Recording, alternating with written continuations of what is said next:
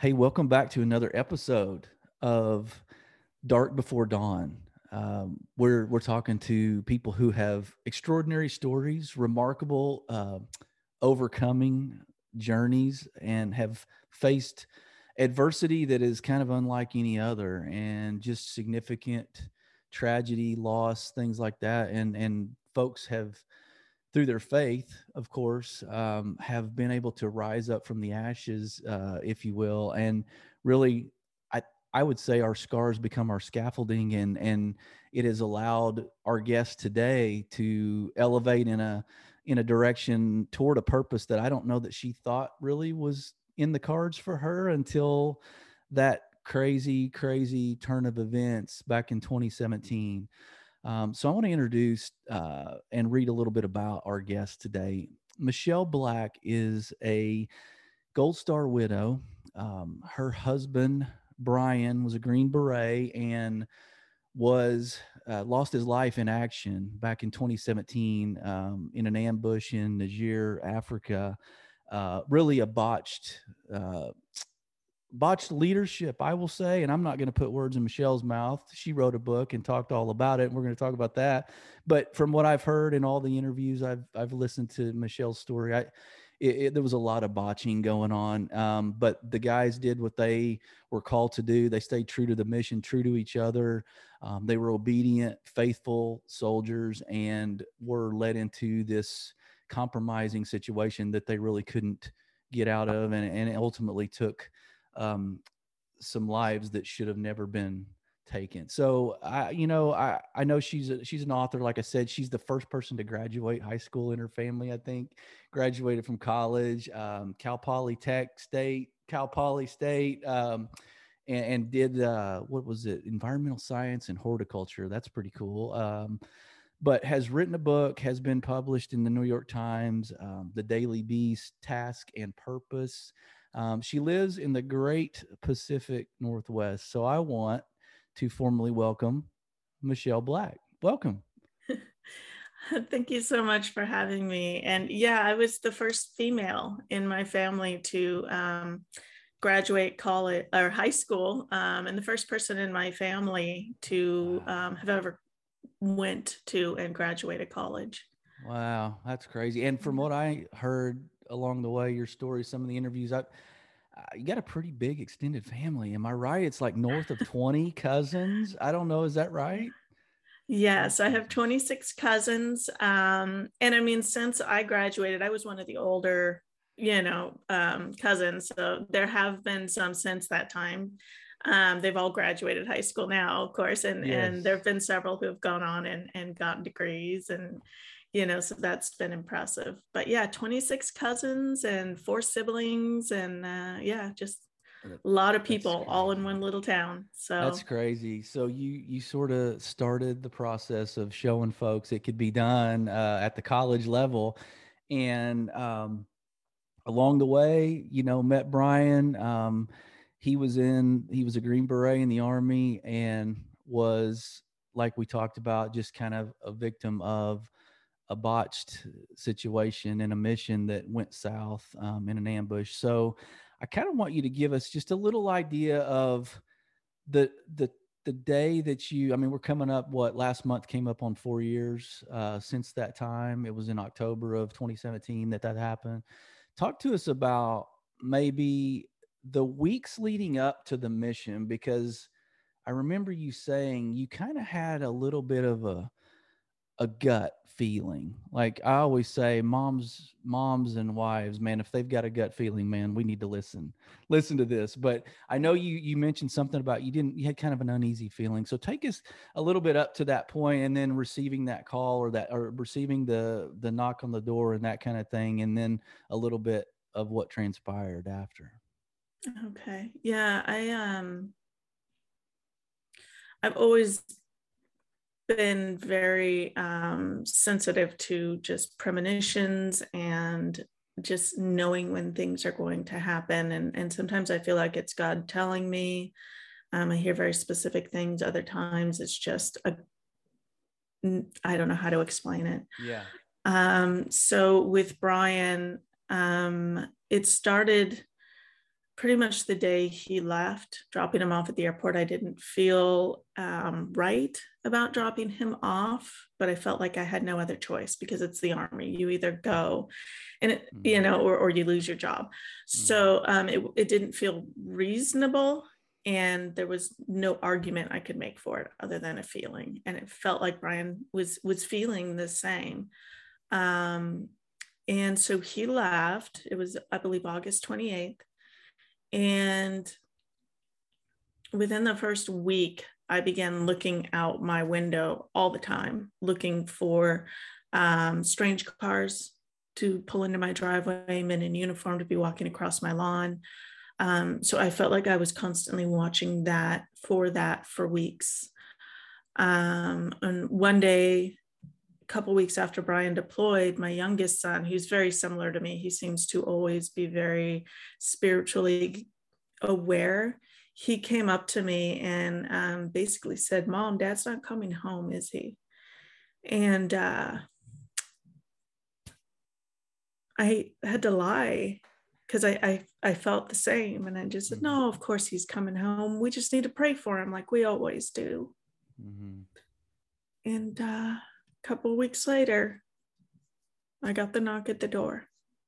Yeah i i, I wonder too um, you mentioned the the feeling and kind of looking outside a lot during those days and weeks. And i um i got to think that even you know most military families probably have that little bit always kind of that, that itch of somebody's going to pull in the driveway like you know it could be any moment you know and i but but to you it felt a little more than just kind of a eh, it, it's just part of the you know kind of cost of doing business with the military and being married to somebody in the military you you had a little bit more to go on and you felt like maybe you were being told something and and so when when that day happened and that knock came at the door. I mean,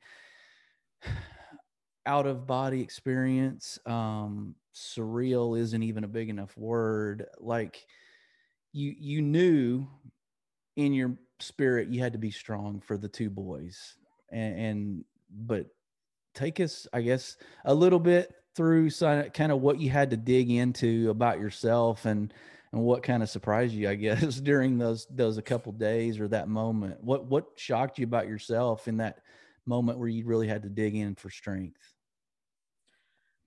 I think the most surprising thing, and I've I've talked to this to about this with a lot of other widows um, that I didn't know beforehand, is um, the first thing that happens. I, I wasn't one of those people who screamed and fell to the ground. I mean, I definitely my knees buckled, um, but I went into very real, tangible shock.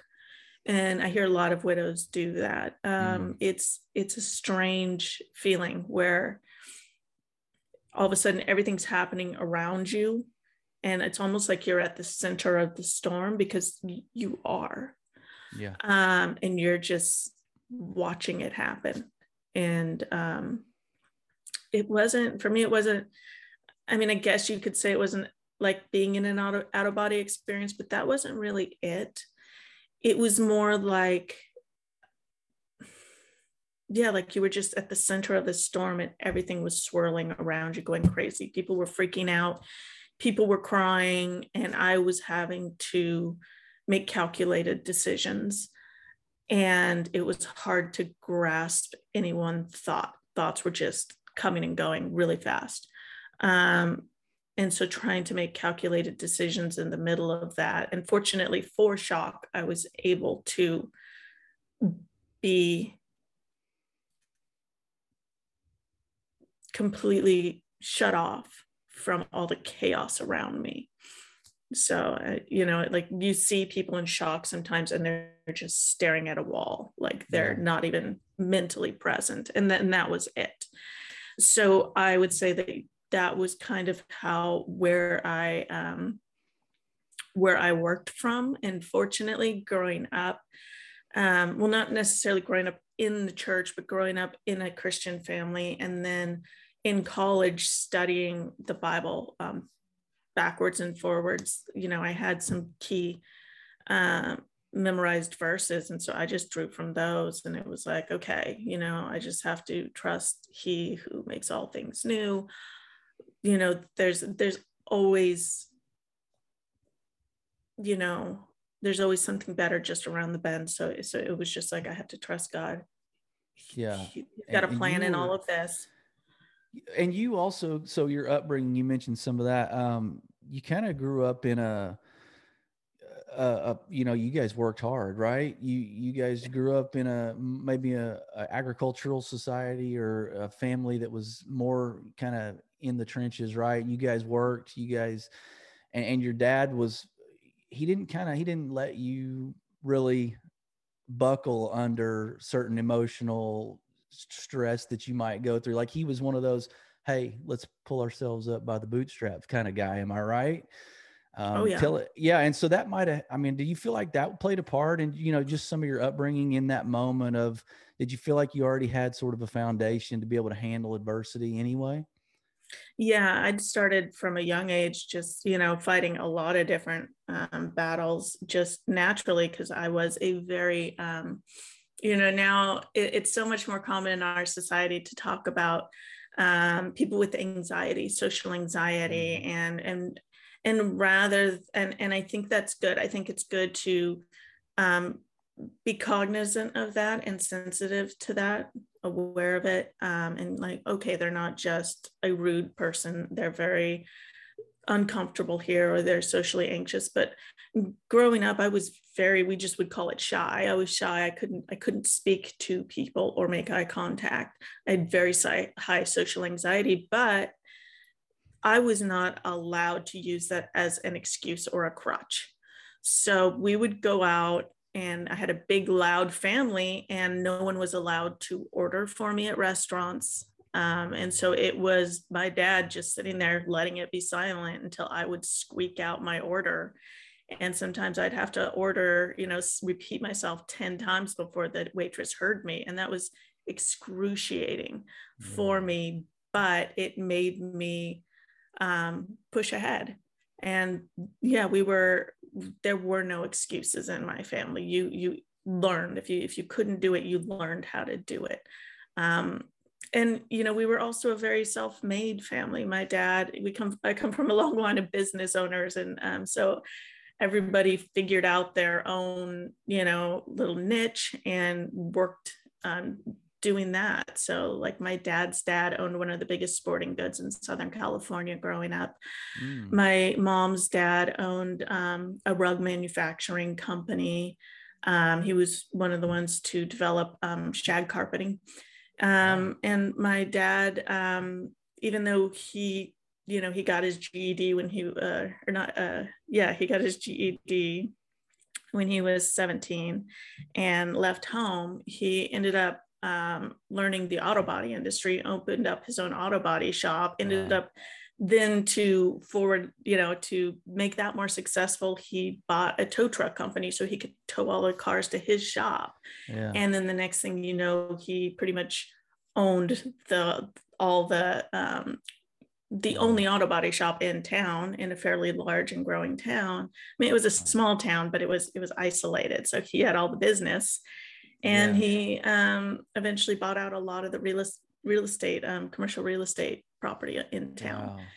So, and we worked hard, you know, as That's kids, cool. it was up at seven and, and feeding the animals or out help, yeah. helping lay fence, uh, fencing. And I mean, it was just, yeah. So we, some of the, well, and not, I'm sorry to interrupt, but no, I just can't, I, it's hard to see back then and, and kids now too. Like you, you can't really tell what your parents are trying to build in you at the time. It's just a drag, right? And we fight it. But your dad having those ethics and principles and you know the work ethic in that i mean subconsciously built this in you to with withstand to some degree something that would happen years later that would just turn your world upside down and uh, like you said, the scripture started coming back to you. I would imagine some of those things that your dad instilled in you kind of came back and just really sort of solidified your footing emotionally to a degree. Again it's it's it's not a perfect system but if if we can go to this place of your book. So after the after the news it's a long process of you know just grieving and uh, dealing with what comes next. Like you're now the you're the sole provider you're the the anchor of the family with your two boys and what's next had to just kind of come up in your mind a lot. Well you wrote a book called sacrifice a gold stars a gold star widows uh, fight for the truth. I got to ask first did you did you ever like consider yourself a big writer before this? And then along the way like what what were you hoping that would come out of this process of writing the book? I had never considered myself a big writer. Um, I I had started writing a few times just because I enjoyed it, and I thought, who knows, maybe one day I'll have time, and I love reading, and so I would love to write um, a book. And I thought, oh, I'll write children's stories, or you mm-hmm. know, I'll write some of the stories from growing up. Um, you know, there's got to be some good lessons, or you know something i think we've all heard people say oh you should write a book about that you know just yeah. the way you know so i thought oh maybe i will someday but no I, I never really thought that i would actually write a book and actually manage to get one published that was a very daunting idea um, and when i began this this book it it didn't seem like there were any other options. Mm. It it was just from the minute well from the minute Bryan died, I thought I'm going to write a book about Bryan because I felt that kids need to know who their father is. They need to know who their parents are so they know who they are. And I thought this is a tragedy on that level too because they these kids my boys are never going to know this incredible man who their father is and and that they have him in them and that they can aspire to be greater because of where they come from and so that was my eh, first initial thought is i'm going to write down all these incredible stories about bryan and about our life and i'm going to put that in a little book and, and self-publish it and and great you know I, I didn't think uh, by any stretch that oh i'm going to get this great published book and all these people are going to want to read about bryan you know or me like we're not that interesting but i thought we're going to collect this and put it into a book for for family and for kid for my kids mm. um and then as as things progressed after bryan was killed um, that's when my goal changed from this book needs to be about Bryan to I'm not even writing a book about Bryan anymore. Um, this incident is turning into a complete just what the military calls a FUBAR. So it's, you know, yeah. Oh, yeah. effed up beyond belief, beyond right. uh, all all recognition all yeah. recognition yes and so basically it's um i just thought this is one of those things where you always wonder like you know what's the real truth behind the pat tillman story we all hear about sure. pat tillman what's the real story behind benghazi you know and i thought what's the real truth behind the niger ambush that my husband was killed in i at the very least deserve to know that um, and so do all the other family members. So from that point forward, um, I kind of just, as I do naturally, being a socially anxiety ridden person, mm. kind of pulled back into my own little ball and started contacting like the guys on the team and and um, you know just started this whole thing of trying to root out the truth for myself you felt like an uh, uh, you felt like a detective at this point, right? You were really going to try to dig and get facts and specifics from people on the ground. I mean, what better place to go? So you started sort of compiling this information. But yeah, you almost had to put on the hat of detective, didn't you? Yeah, exactly. And so at that point, especially once the team members started being blamed, and I knew they were under gag orders, and it was clear to me that um, there, there was a point when General Waldhauser, the commander of all of AFRICOM, which is Africa Command, mm. um, so he's the commander, he's ordered this investigation. And at the end of the investigation, he goes before the media and he says, all teams on the continent are performing well, but this team is not indicative of what special operators do. So he insulted my husband and all of the men who fought and died alongside him. So when he did that, that's when I was like, okay, there is nobody on my side. There is nobody that I can trust. The media is reporting this. They've bought it hook, line, and sinker. Um, and so the guys were at a complete loss. They were about to run and be investigated for a second time mm. and be punished. And um, so they didn't know who to trust. So I just said, Hey, you can trust me. Like if Bryan had come back, if he'd survived, he'd be in the same position as you guys are.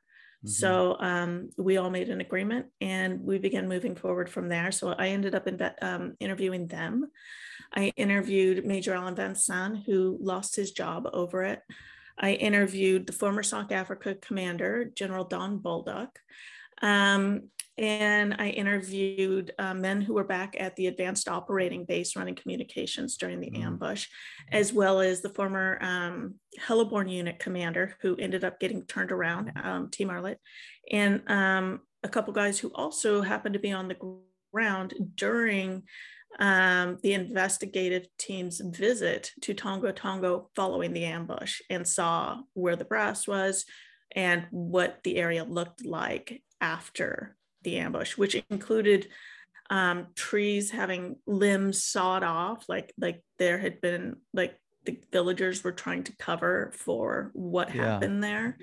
Um, so you couldn't see all the bullet holes. Um, where La David had fallen, there were several piles of brass um, one of the guys had told me, yeah, he clearly had emptied a couple magazines while he laid under there, just fighting until his last breath. He goes, so I have, a, I have a question. I have a question. Who did you get? You had to have had somebody sort of help facilitate this digging process because how did you know all these pieces to try to connect and all the people that you had just listed of who you interviewed? Like, what what was did you did you have somebody that said okay we need to get this guy this guy this guy or did you just you just kind of know this is who I want to interview and you like how did you get all of those pieces in place to interview those key uh, participants? Honestly, the survivors, um, once they began to be punished, they were willing to help me and willing to contact people and say, "Hey, who's who's interested in speaking with her? She isn't um, and, and I'd made them this promise, like I'm I'm not the media. I will not give this to anybody. If you interview with me and you change your mind, I will toss out the interview if you suddenly become uncomfortable. Up until yeah. I sign with an actual publisher, you don't need to um, you don't need to worry because these interviews belong to you. If you, you say, hey, I want you to share it with this news outlet yeah. um, I will. If you say I don't want you to, then I won't. Um, and the other thing was before, um, so they gave me all their photographs and all their videos as well, yeah. and then everything I would go through piece by piece, which which people are comfortable with me using this photo. If you're in the photo and you don't want your face shown, let me know and I'll either cut the photo off. So I have yeah. some photos where there's a full photo of like the entire team mm-hmm. and i've cut it down to just a few people and that's because those those men specifically only wanted their face shown yeah um or you know specific people didn't yeah. so so there were pieces like that but also yeah they would contact other people back at the who were at the aob with them or that they knew were at the aob and yeah. and hey are you interested in talking or do you at least want to give your two cents on this what's your recollection from that day without adding your name to it so right. we'd get little That's things cool. like that going yeah, that's cool. That's cool. Um, I I don't know if you like being quoted back to yourself or not, but I wanted to read a quote from your book that is pretty uh, pretty remarkable. And um, so it says, you say, I, I'm I am heartbroken, but I am not broken. I will not be another victim of the men who took my husband's life. That quote just kind of shook me a little bit and when I read it and I, I have to I have to know so how have you is vindicated the right word would you say that you maybe surprised yourself in a way when you wrote this? Like what about michelle black came out during this after this book was published released and talked about what about you came out that you were like wow that that really was me. Like i had no idea that i had that in me. Like was there something about you that surprised you? Um i think because i'd been through so much in my life prior i've always felt that these things just lie dormant and when necessary they rise to the surface mm. and so by this point in my life when this happened no I felt like I kept these things at bay and trusted in the process that the military, that the officials running the investigation would um, be honest, that the officers involved would be honest. So I kept that part of me at bay. Um, I think who who I am as a person, I always want to be kind, gracious, forgiving, and and hope for the best.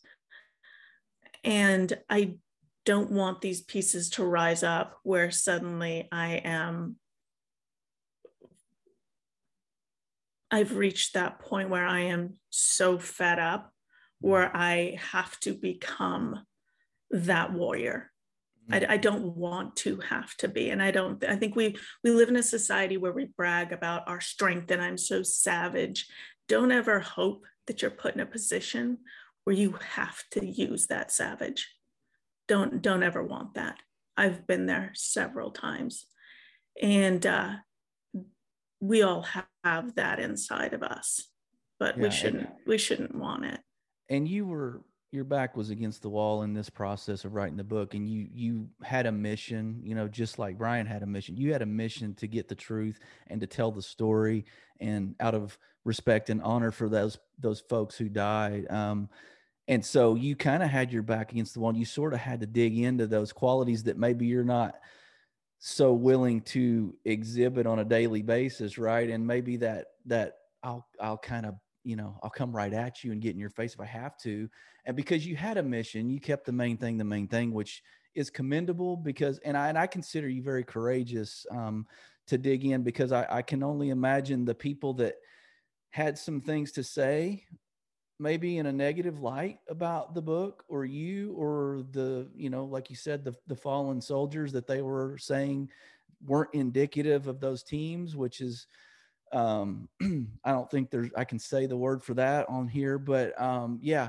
So you had to sort of get those things to come out of you um, because they sort of forced you to do that to get the truth. But um yeah I, I think you know writing this book obviously you've had people ask you was it cathartic? And and maybe it was uh, but do you feel like you completed the mission that you set out to do with this book and and the truth that you were in search of? I feel like i've begun to.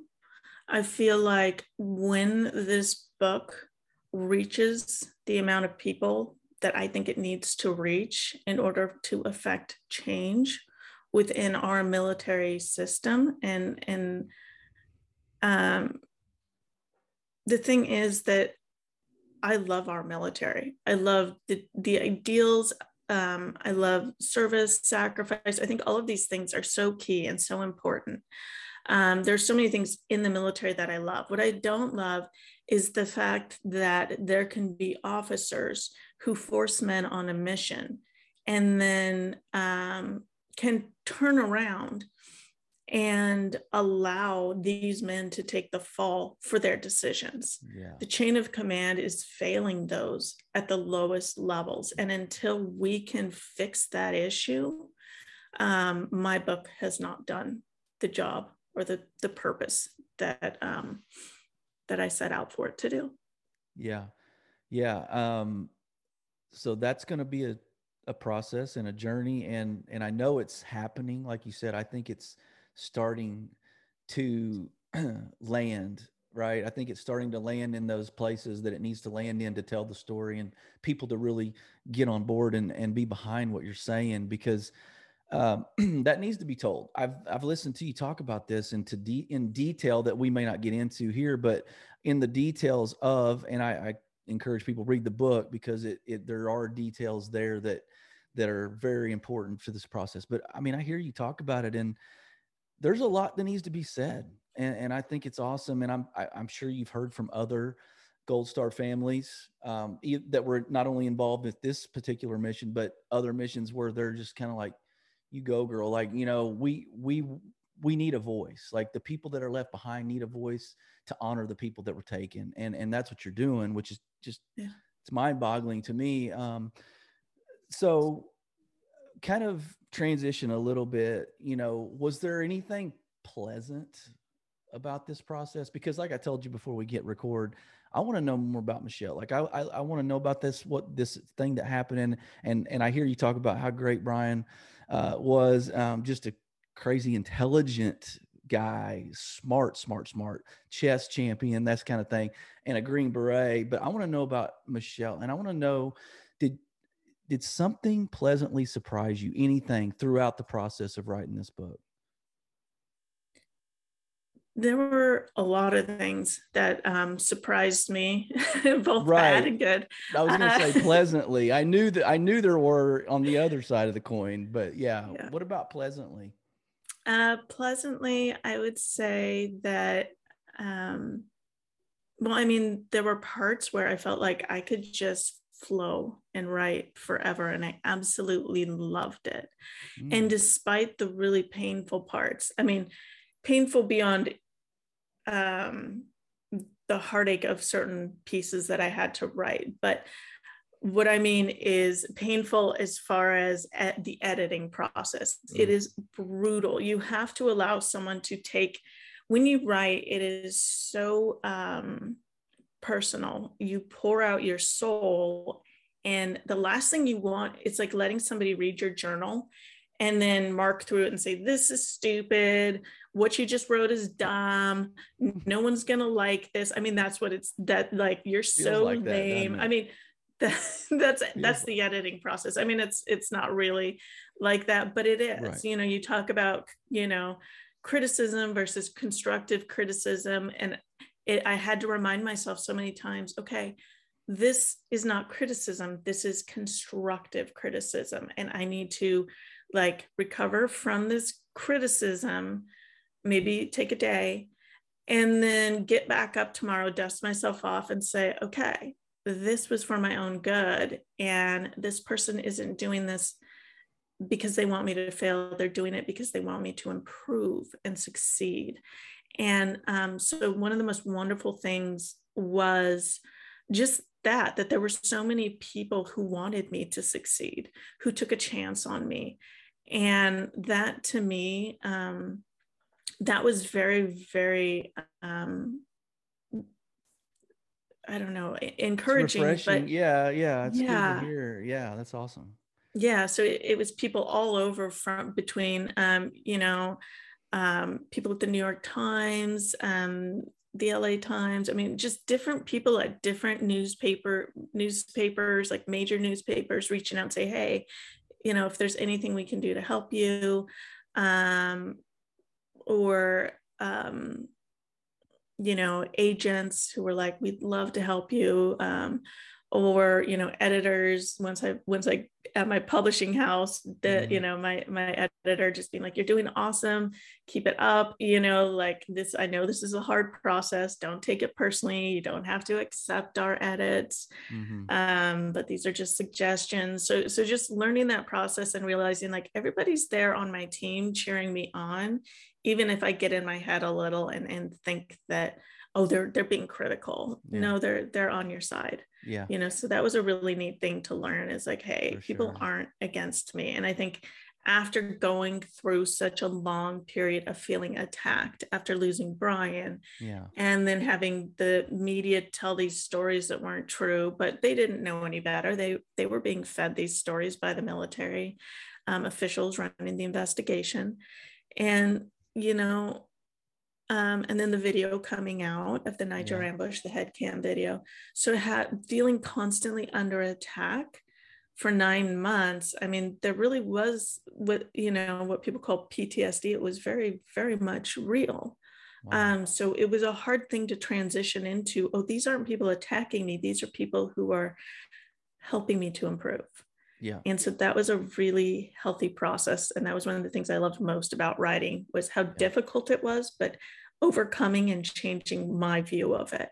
Yeah, that's that's great. No, that's awesome, and and that it, it, would be a pleasant surprise, given the fact that you were feeling a little bit uh, attacked in some of this process. But to have people in your corner is is huge, and that that's a perfect segue because I wanted to talk a little bit transition into family. Right now we're now we're kind of the book's out. You're you're doing some speaking. Um, this book's making a, a splash. Um, still work to be done, but now you, you know you've got another hat of you're the mom. You know you got two boys, um, and now I, you know one of them's I think in high school, and the other one maybe what junior high, middle school, something. Yep. Yeah. So I don't know. Talk about them a little bit and what what's been maybe your biggest hurdle um, in doing this by yourself and and making sure that they uh, hear about their dad a lot or know who he was because like you said you wrote this book because you felt like they needed to know this and and uh, so what's been kind of the biggest hurdle but yet maybe the biggest reward with these two guys? I think the biggest hurdle is any mom of boys especially who suddenly dad's out of the picture is that all of those guy things that your husband would do with the boys you have i mean you have to do it or i mean no one else is going to do it for you mm-hmm. i mean literally yeah. you know yeah. my one son he wants to shoot guns he wants to go to the range and i'm like I am not a gun person. He is. He's when he gets a gun, he's just an incredible shot. He's gone out um, one summer. You know, the Green Berets took him out, and and he did some shooting with the guys, and and that was awesome. They facilitated this whole like safe shooting range and and set it up for him, and and he's a remarkable shot. But um, I am not someone who's been around guns a lot and wants to go out shooting every day, and and I'm you know I'm balancing all the mom stuff and all the work stuff and so things that dad would normally do with them, you know, they want to learn to fish, they want to learn to hunt, they want to learn to, and I'm just going, okay. Um, I've never hunted in my life. I definitely can't pack a deer out of a hike, you know, go yeah. hike up. Uh, like to me, that's just, you know, overwhelming. And yeah. so that's part part of the reason why we moved um, nearer to Bryan's dad um, or his parents after mm-hmm. he died, you know, because unfortunately, my dad, I lost him about 10 years ago because he was a big hunter, fisher. He did mm-hmm. every sport known to man. He was, you know, a man's man.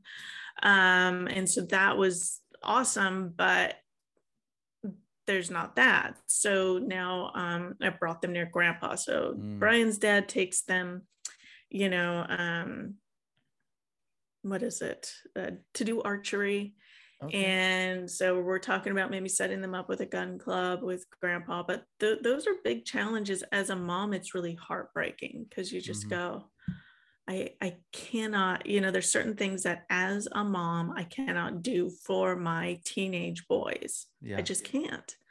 Yeah. Um, so you try you try your best you know but yeah you have to be mom and dad and sometimes that just doesn't work out. So having to teach them things like okay here's what you do on a date here's how you treat girls here's how you you know whatever and and that's very complicated um, well you've got a very good perspective though for them that can only help them in the long run for that kind of stuff relationships for sure. Yeah. Um so okay well so that's awesome that you moved them back and and you you probably got some more folks that are around them that like you're you sound pretty strategic and calculated where I'm sure there's some mentoring or, or maybe even some coaches or teachers at school or different people that you've probably identified as being valuable resources to to be that mentor in a way, um, or just mm-hmm. maybe that person to support them. Uh, so I want to ask too, as we sort of kind of navigate toward uh, being respectful of your time and letting you get back to this uh, this crazy life, man. Um, what what I there's something I call a uh, a smolder switch. So when these calls of sort of the thing that happened with Bryan or the past of losing your dad or you know different things in your life like you said you've had a an interesting journey of uh, adversity uh, but when the Brian Coles start to kind of rear their ugly head again. I don't know if there are triggers that maybe set off certain emotions to a degree for you. Is there something you go to to maybe kind of smolder that out a little? Like, what are the things that, and this is for somebody listening that is maybe in the middle of something like this now, and they're, they're, you know, these things are flaring up. Do you have moments that flare up emotionally, just triggers that set you off a little bit uh, in in sadness or grief or anger or whatever what what do you control those with what do you how do you contain that well you know um I think it's always good to allow yourself to just have a good cry when you need one. Um, but you know, there's also that can't be it. You know, I think some people they they allow themselves to just be completely consumed and their whole life Mm-hmm. becomes about this death, about this mm-hmm. loss. And, and that's very bleak. So, what I do is, um, growing up, I was very, um, I was an athlete. I, you know, I, I, ran cross country and track in high school and college. And then I was, um, I started snowboarding at 12. I started skiing when I was like three, you know. So I was very active um, and I was a competitive snowboarder. So I usually go to activities. Mm. So I'll go out and if I'm really having a bad day, if it's anger, I'll try and run it out until I am just ready to fall on the floor and pass out. Um, if it's sadness, I might, you know, have a good cry and then same thing, go on a run, lift some weights, do something like that. Um, for me, that's a good way to get out all that energy and move it into something positive and then you're releasing the endorphins from working yeah. out and and that brings your mood up um, the worst thing i can do is lay down and sleep or or drink an alcoholic drink sure. because then it just it turns into days and and feeling sorry for myself and and mm. and getting lost in that woe is me or trying to seek out attention is another really bad one because you're never going to get um, from other people mm. what you need to um, fill or, or to, to, to, take care of that pain. And that's nobody else's responsibility but my own. Mm-hmm. You know, so I think the worst thing I can do is post on social media having such a bad day. You know, because then that, that's waiting for people to come in and they say nice things, but they're not going to be there for you. Nothing's going to change. And I think yeah. that's the hope. And um, that just makes the pain worse and then we blame other people for that. Um, yeah. so yeah. usually what i do is is i try and work out i try and handle it myself which is the way i was raised. Yeah. handle it yourself. This is nobody else's problem. This is your problem michelle. And then i i just you know as my dad would say i get after it. So yeah. get out there yeah. run uh, is run that is that trans uh, is that transferable to your boys like when they have moments? Because you know I, I know i don't what were they they weren't all that young. I mean they still remember things maybe like it was yesterday and yeah. um, only four years ago that this happened. So is that do you try to pass that set that example and kind of pass that torch to them on how to deal with these emotions? Like are they active? Are they in sort of this support system uh, around them. Like you mentioned, you've got your in-laws there, uh, but do, are they active? Does that is that an outlet for them, or what is their coping mechanism? I guess. Yeah, they've actually. Bryan was really involved in jujitsu, so they've mm-hmm. started taking jujitsu. They get awesome. out a lot of aggression there. and maybe with each other sometimes. Sometimes it yeah. builds the anger when they have to spar against each other, Sure. which is just funny. yeah. Um, and yeah, um, my oldest son is he looks just like Bryan. He's built just like Bryan. He's already six one, and he'll probably be a solid 230 to 250 when he's he's okay. Full grown. Wow. Um, so he likes to go down and work out. So I have a whole workout gym in the garage so he can lift weights and do pull-ups and push-ups Mhm. and whatever he wants. So when he's having a hard time, I send him down there and he works out. Um, uh, and you know he'll take a few minutes and then he'll usually show up he's a sweetheart he's you know he's autistic but he's you can't really tell but he'll come upstairs and it's just sorry mom you know i didn't mean it i didn't you know. Yeah, yeah. so he's a real sweetheart. And then my youngest um he usually just he's not quite as active. I'm wanting to get him more active. He's um but you know i'll send him off just to have a minute. And and he does he does good. I'll be like you know go lay down for a minute take a nap or you know hop in the shower and just just cry it out in there by yourself so nobody has to hear you and and yeah he does he does good so That's good. Yeah. No, I mean you're setting the standard for them and and let's face it, unfortunately, adversity is just a a thing in life and and the cost of doing business. And as we get older and more responsibilities, they just things happen, you know, not to the catastrophic degree that they've experienced. So I mean, I would almost think for these guys, you know, your sons and for you, like the world can't throw anything at you that you can't handle at this point. Like you guys have been to the the pinnacle of of loss and pain. Um, so you know, this series we're doing is called Dark Before Dawn. So talk about as we close up, I'm going to put a bow on it right here because I know you got a busy day. But did your faith waver through this, or was it one of those things that just became kind of a light, kind of a beacon that sort of led you to the other side of some of this pain? Um, what speak a little bit about your faith, and then what's next for you? Like, what's the dawn look like? How bright is this going to get for you? Like, you've got a great future ahead of you from speaking and writing more. So, talk about your faith and sort of how that kind of pulled you to the other side. so it's it's funny because you know i i've heard that where your faith wavers for me it wasn't my faith at all i'll be honest i didn't want to go to church um, Mhm. because what i found was people wanted to give me scriptures they didn't know what to do with me and i thought I, I know all the scriptures i don't need a Mm, scripture yeah. that's the scripture isn't going to get me through anything you know Yeah. um, and if it was i'd open up my bible and, and find it but Mhm. um, I, I have all the things I need, all the tools already. Um, so I just didn't want to be around my Christian friends. They they weren't a comfort at all, which sounds ironic, but um, A little disturbing. Yeah. a little disturbing, right? little disturbing, yeah. Yeah. But then I think back and I'm like, I wouldn't have been a, a help either to anybody. Yeah. What do you, do? know, Right. yeah there's there's really nothing you can do what i didn't need was people saying oh you know um but what like what's the the verse about um you know joy will come in the morning you know Yeah. so Yeah. uh right. so i was like i don't need people telling me that when they've never been in this dark of a spot they have no idea what this is like. What i need to hear is this sucks. I am so sorry. And that's it. That's all i needed. Was like yes this is awful.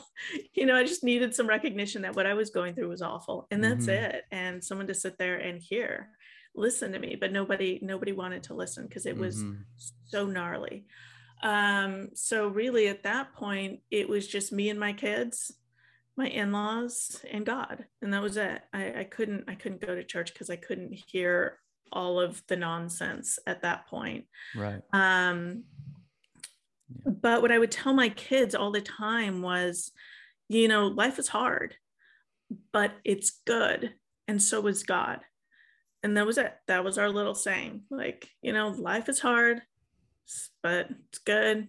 So is God. We'll keep moving forward. Things will get better, you know, because no matter what, um, you know, I always would say I, I've done everything right. I followed all the rules like you're supposed to. And I think as Christians, we get so um, lost in the idea that if we follow the rules, right, we're good girls and boys, then life is guaranteed to be good. We're going to make yeah. good money. We're yeah. going to live this life that has hardly any, you know, changes. Maybe the most challenging thing is we break up with a boyfriend or a girlfriend, right. and that's painful. But hey, you know, God will get us through it. Well, you know, we leave out, we seem to forget that no, people do actually die. Mm-hmm. Um, horrible things do actually happen, and you're not immune just because you believe in God. To good people. I mean, things happen to good people. Yeah, and and Jesus actually tells us this is going to happen. He says, you know, you'll experience tribulation, but you know, take heart, I've overcome the world. So, you know, there's nobody, no, no scripture says that you guys just because you believe it means that you're going to be smooth. Life's going to be smooth. That that's not true.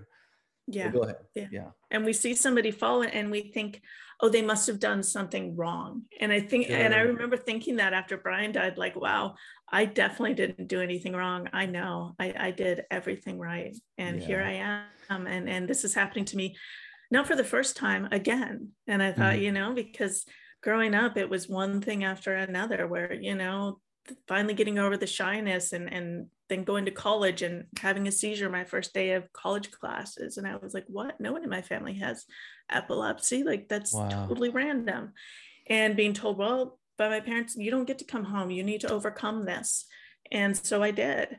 And then, you know, yeah. realizing that I can either be a victim of this or I can move on and live my life um, no different than anybody else, you know? And, and so yeah. I did. I mean, you know so I, I, had to learn to overcome and overcome and then having right. a kid who was born and he had special needs and i didn't do anything to deserve that and neither did he right um you know and then for him to lose his dad and have to go through that um and and be the challenges he faced at school after losing his dad where he was bullied even by a teacher i mean there were so many things that i was like we don't deserve any of this right but I thought, surely God is building us for something remarkable.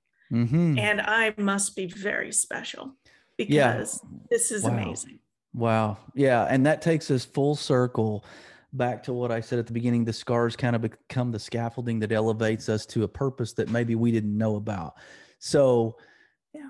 If you're, you know, you've got a blank canvas and you're painting this picture for the next chapter, of your purpose in life. Obviously, the boys, uh, raising them and uh, encouraging, empowering them is part of your purpose. But in light of the book and people out there that need to hear what you have to say and other Gold Star families. So, what does your purpose look like going forward?